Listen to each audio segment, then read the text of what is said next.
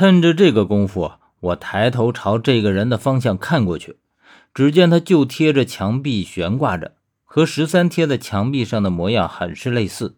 我这才发现，一直以来他都是倒立着和我说话的，他竟然像一只蝙蝠一样倒挂在墙壁上，然后他像一张纸一样轻飘飘地落在地上。但是他长得极丑，特别是那张脸，就像是碎裂之后。再次粘起来的瓷瓶一样，遍布着皱纹。我看着他，甚至比这里的活尸、腐尸还要可怖。他见我惊讶的表情，丑陋恐怖的脸上扬起了冰冷的笑意。呵呵，害怕了吗？我站起来，嘴硬道：“呃呃，不怕。”但是这两个字说着轻巧，真正说出来还是有些心虚。甚至我的眼神都不敢停留在他的身上，只要一看见他那张脸，就会让人觉得毛骨悚然，忍不住打冷战。你说，除了薛，你就再也没有见过其他人？可是你手里的伞兵刀上的血是哪里来的？你别告诉我，墓中的活尸可以流出鲜血来。被他这么一说，我才猛地回过神来。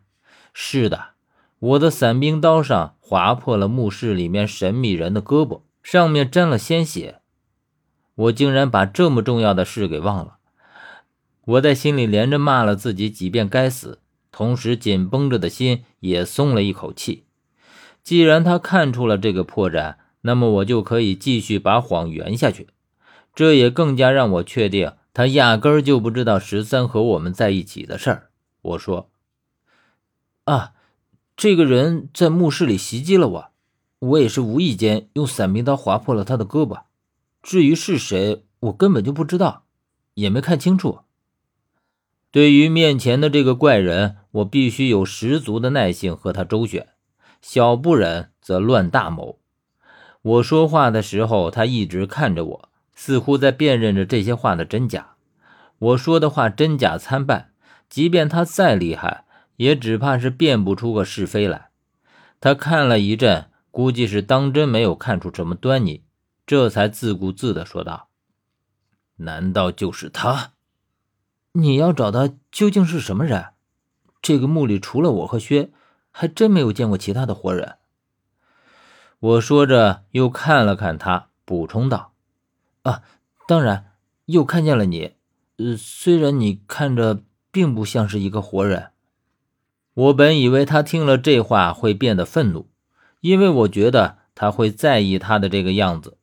我故意的激怒他，就是想让他知道我是一个直肠子，有什么说什么，显出一副憨厚的样子，并不像他起初想的这般有心机，从而让他相信我之前说的所有的话。他听了却没有愤怒，这在我的意料之外。但是从他的回答当中。我知道我的话奏效了，他冷笑着说：“呵呵，我喜欢你有什么说什么，只怕我的样子就算是削见了，也不一定能认出来。”我心中暗自舒了一口气，脸上却不改色。哈，薛认人很厉害，将腐朽成那样，他都能认出来。我们见到他的时候，他身上几乎完全都腐烂了，全身没有一块好肉。可是薛还是一眼就认出来了。他虽然不信蒋已经死去的事儿，但是现在心里估计也已经信了六七分。我只听见他说：“像他这样的人，这样的死法都便宜了他。”他咬牙切齿说出这句话，从中可以听出他有多恨蒋。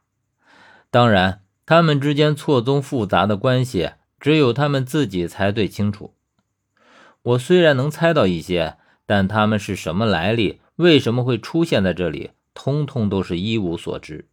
而且我更加好奇的是，他为什么要找十三呢？我一直以为十三只不过是一个凭空出现、意料之外的人，却因为这个人的出现而将他也与我们紧紧地联系了起来。